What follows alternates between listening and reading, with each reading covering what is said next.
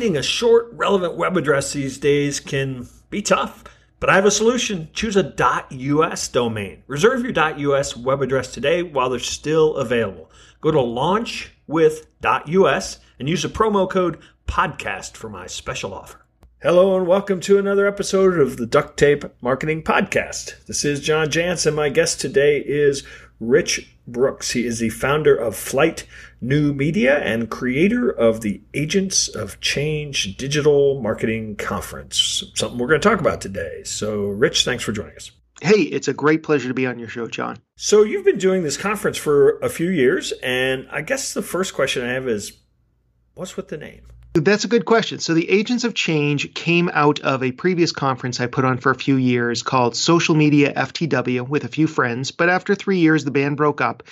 And I was thinking about doing another conference when I happened to run into Chris Brogan, who said, Oh, I'd love to do something sometime. So I'm like, I know I have to do this conference. I couldn't use the same name, and I wanted to bring in search and mobile marketing to the mix because I feel like social is just one aspect of what we should be doing. And I started going through the thesaurus, which is always a tough word for me to say. Uh, and I had this idea of, you know, a uh, an accelerant, like social media is an accelerant. So I went on there, looked it up, and I found but I'm like Accelerant World, like Accelerant Expo doesn't roll off the tongue. That led me to Catalyst, which is a nice hard K sound. So I'm like Catalyst still wasn't working for me. I looked it up one more time and I saw Agents of Change. And if you saw my office right now, now, John, you'd know I'm a huge superhero nerd, and I could already envision the three agents of change for search, social, and mobile marketing, and that is where the name came from. So, in preparation for this, uh, because you do the conference and have your business in the city of Portland. And yeah.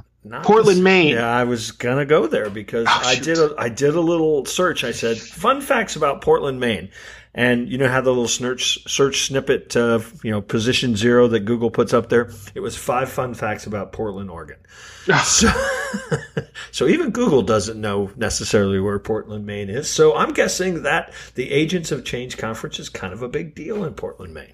I like to think it is. I mean, it, we like to think ourselves as one of the coolest conferences in New England. It is more of a regional thing, although we do get people from all around the country and sometimes all around the world to visit. But I would say the majority of people who attend in person are from New England.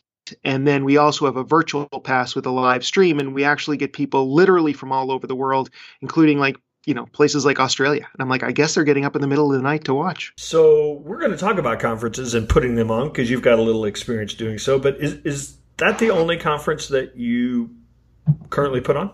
Yeah, I mean, we do other workshops, and I just recently started a new brand called Fast Forward Maine, where we're putting on uh, business workshops around the state. But the big, the big tentpole event is definitely the Agents of Change conference. So let's talk specifically about that one. Who who should go to your conference? Every human being. No, um, we really focus on digital marketing. So, especially in Maine, that tends to be people who uh, have social media manager or digital marketer or marketer in their title. But of course, a lot of small businesses around here. So we get a lot of people who are doing things uh, who might be owners or entrepreneurs. And we get a lot of agency owners who show up too, I think, because they listen to my podcast podcast uh, for new ideas. And so in the last few years, we've gotten a lot more agency owners and consultants. So let's flip then to events in general. Um, is, is, that something that, you know, first off, I'm just going to admit events are hard. and so you you said it. They are hard. So is that something that a lot of businesses should be thinking about getting into? I wouldn't say a lot of businesses, but people ask me, like, why do you put on a conference? It seems like a lot of work. And I'm like, it is. That's the beauty of it. I mean, how hard is it to put up another Facebook post or an Instagram photo? Anybody can do it and everybody is doing it. But to put on an event, and I'm not saying that you need to make it as big or as small as our conference, we, we average between 350 to 400 people. Um, but I'm saying that it immediately elevates everything that we're doing in the state to another level. So when people come to the Agents of Change conference, suddenly Rich Brooks and Flyte New Media get a lot more visibility. Flyte New Media is our digital agency. So because of that, then we get into a lot more conversations around the state and even outside the state about, oh, we should be talking to Flyte about our website or our SEO or social media.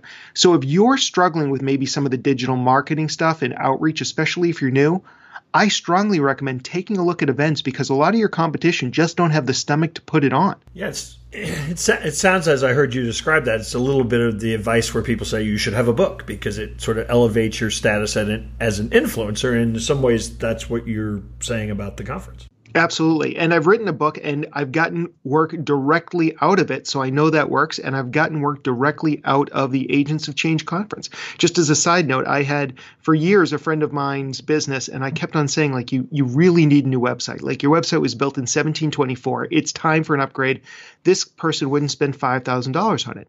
They ended up winning a ticket to the conference of all things, came to the conference, ended up talking to my creative director and ended up sending signing a deal for $21,000 worth of design.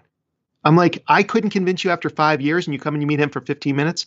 So again, it, it elevates you, it puts you at another level, and uh, I think that's great for business owners who are looking for a competitive edge. So in web terms, 1724 was like five years ago, right?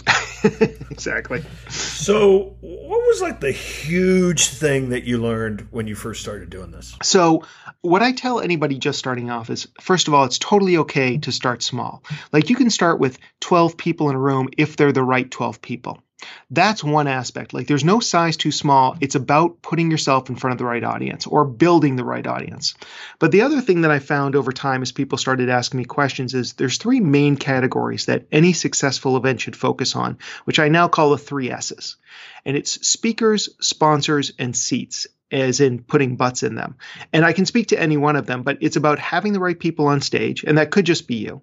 It's about bringing in some sponsors, especially when you get to a certain size, to help kind of uh, bring down the cost. And then it's also about making sure that you've got a way to make sure that you fill the seats because you could have the best speakers and a lot of sponsors, but your event's going to fail if nobody shows up. So let's talk about balancing those folks a little bit because sometimes what a sponsor wants out of, you know, what's a win for them may not be a win for attendees. Um, it's, I mean, is that a constant struggle? That is a struggle and it's i've definitely made the mistake over promising something for a sponsor and then realizing that maybe i've i've not really treated my attendee the way sh- they should have been treated and this is something i've learned the hard way. And of course now with GDPR this becomes an even bigger issue.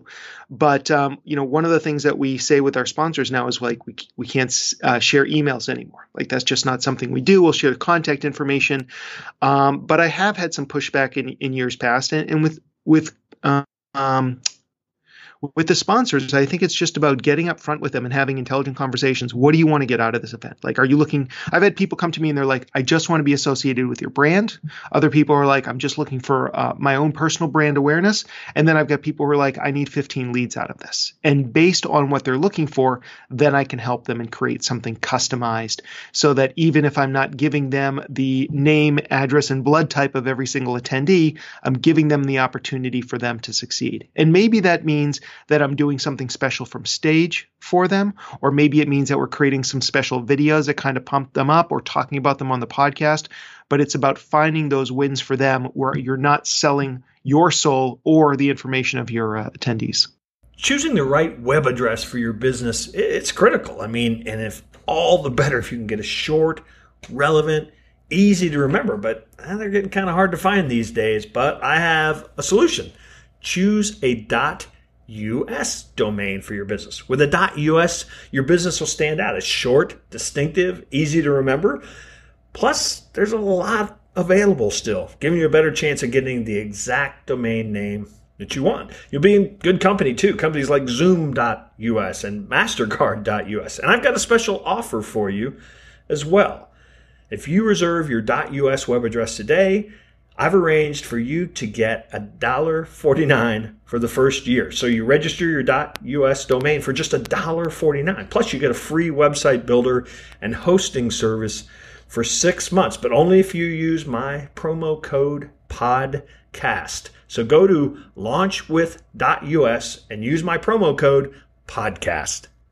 So how have you found I mean, what's been your ability to stand out? I mean, yay, another digital marketing conference, right? I mean, how have you found that, that the secret to success is maybe something bigger that I mean, a bigger reason for doing it maybe than, yay, another digital marketing conference? Well, I will say that when I first started, there weren't a lot of digital marketing conferences, um, or there were certainly less uh, and I'm definitely seeing that there's some fatigue out there when it comes to digital marketing because it seems like every week there's five events in Portland, Maine about digital marketing.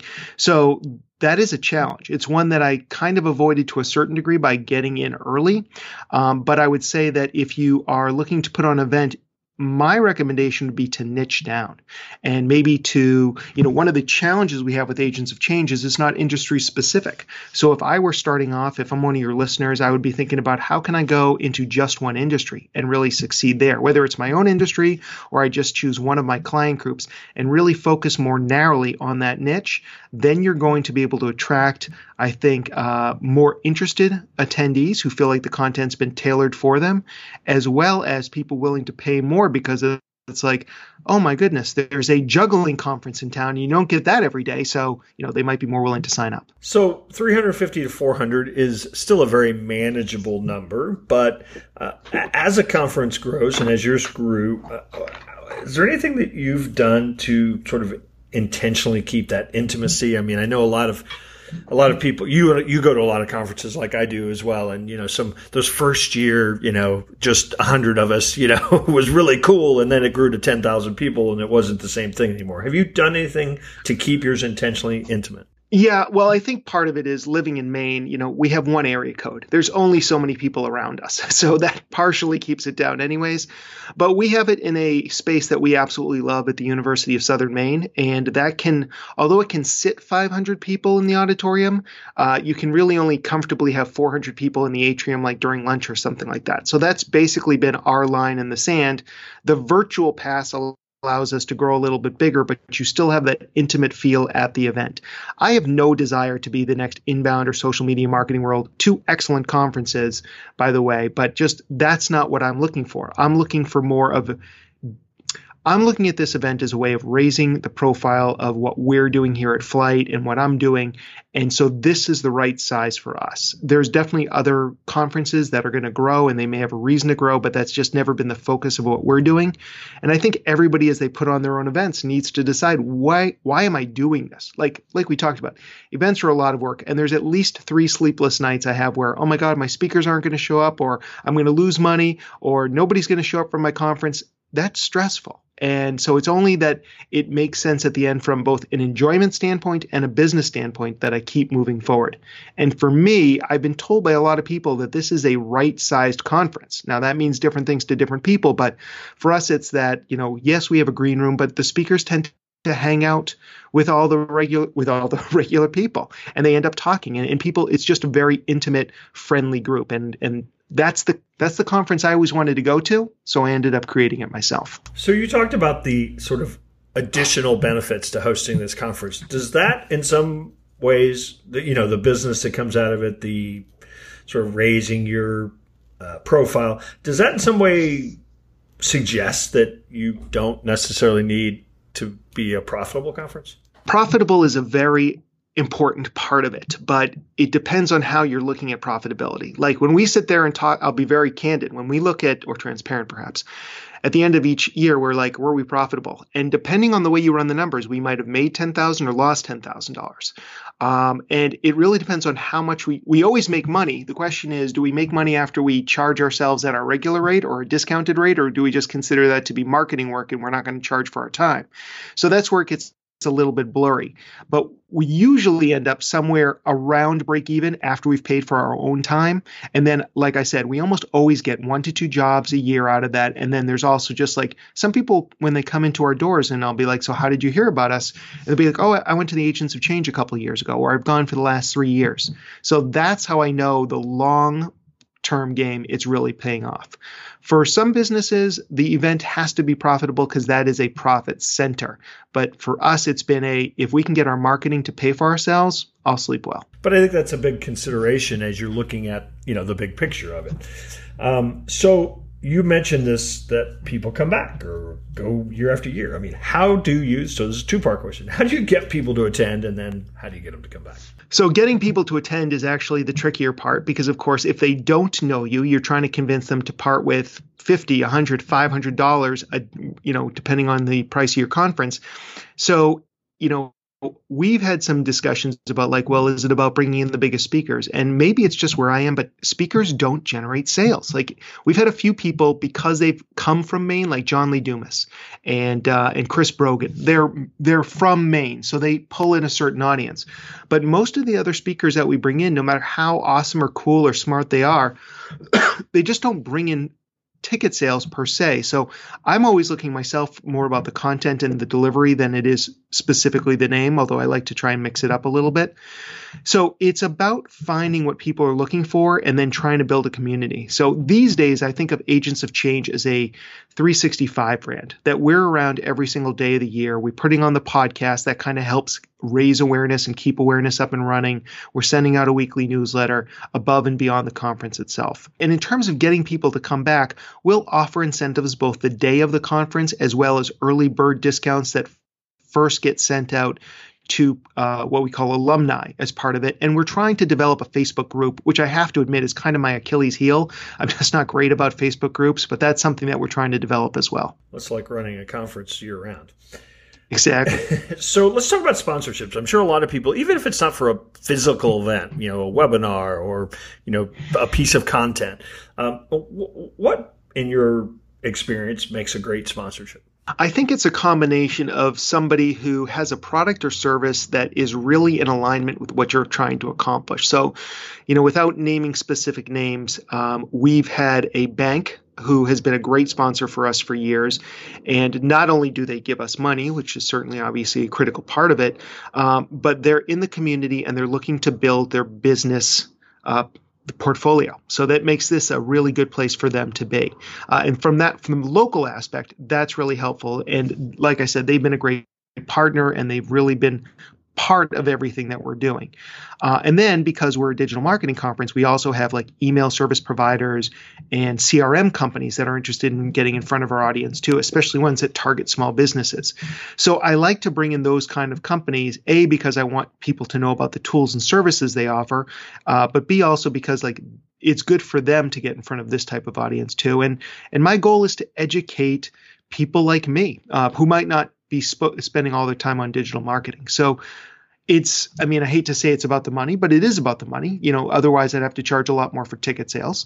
Um, but then it's also about are their goals in alignment with ours? I've definitely pushed off a few pro, uh, sponsors over the years because i just didn't get the right vibe from them. Like i felt like they were just there to uh, get as many scrape as many names as possible and they weren't really going to participate. And there have been people who did speaker sponsor deals in years past and they barely gave a presentation and that was the end of that relationship right there. If you are going to do speaker sponsor deals, which are pretty common, uh, you need to expect that the person's going to come in and, and act as if they were a speaker, anyways, like that they're going to deliver high quality content and not some sort of veiled sales pitch. I love the idea that you have a, especially because you've identified as sort of a regional conference, that you have a regional bank, because going back to your point about, um, you know, additional business, well, you know, I'm guessing that there are a lot of bank customers that would be good customers um, of your agency. Absolutely. And vice versa. I mean, the bottom line is this bank has been a great supporter of ours for years, and anything I can do to help them out is also just makes me feel good. They they've believed in me, and, and I believe in them, and, and I think they're a great bank, and so I'm trying to do everything I can to also get people who, especially from Southern Maine, where they don't have as big a a, a footprint, to let the, you know to make sure that people from Southern Maine business owners are thinking about them when it comes time for lines of credit or whatever it may be. And the other thing I'll just say about sponsorships, in terms of like if people are your listeners are thinking about this, barters are also excellent sponsors. So we do a lot of media share, but we also do it at the end of the event. We have a, a networking event, and we get free beer, free pizza, and free spirits from three local companies uh, for a couple of tickets. So they come in, they give us all this free product, things that would cost us thousands of dollars or costing me like $150. And you can get a lot of mileage out of those barters and really start developing some long-term relationships with some local companies. And for me, local is a big part of who we are and what we do. So that again just kind of fits in with your question of like what's important in the sponsor. Yeah, and I think that starts to shape maybe a picture for somebody to this doesn't have to be, you know, a giant conference. I mean, you can do that same sort of model in something that's going to maybe have 50 people come this year and and still have that same sort of small community feel. Yeah, we put on a, a version of Agents of Change that was specific to the wedding industry. I did it with a friend of mine, and we found local vendors that were really trying to target those um, those wedding professionals. And so, and we started to develop some really nice relationships with them as well. I think the I love putting on big events or lo- love putting on live events. Like it just feels good, and I love bringing people together, especially because in my job I'm behind a computer so much of the time. And when you can really in your local community start develop these relationships where you start introducing people, you become much more valuable as well. So again, people are always going to be thinking about you when they need to make that next business decision. So we're getting close to the end of our time. Let's uh, let's start with a real negative. Um, bring the bring the thing down to a crashing halt here. Um, so if you're going to tell somebody, here's the one thing that will doom your conference, don't do this or don't forget this. What would it be? One thing that would doom the conference, um, I would say not enough planning or trying to go too big too soon because I definitely have talk to people who have asked me to come in at the last minute to help them with their conferences and it's like three months out and they're putting on something on vegas and they don't have a list yet. I'm like that's just not how you're going to do it. Like uh, there are people probably who might have been able to salvage that but i would say you know start small like you were talking about. If you start with 50 or 100 people or even 12 people that's not a bad starting place. Like start to understand what people are looking for ultimately you need to put on an event that are going to attract those three audiences of speakers, sponsors, and seats. So you really need to be paying attention to what people want. And sometimes the best way to do that is to start small. So, depending upon when you're listening to this show, uh, the next Agents of Change event is going to be in the fall of 2019. You want to tell people about that? And we're, I think you even said you might have a special offer for listeners. I do. Uh, if people are interested in the whole digital marketing thing, I'd love you to check out. You can find more information out at theagentsofchange.com.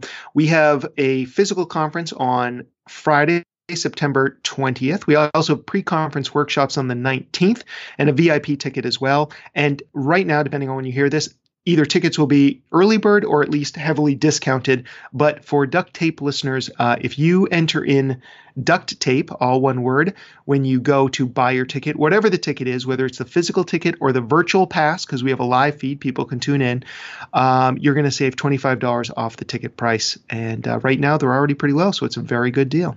Oh, and so just go to theagentsofchange.com and you'll find all the information there. And then we'll have it, of course, in the show notes like we always do. So, Rich, it was great catching up with you again. Uh, sounds like a great event, and I appreciate you spending the time. And hopefully, we'll run into you out there on the road soon. Sounds good, John. Thank you.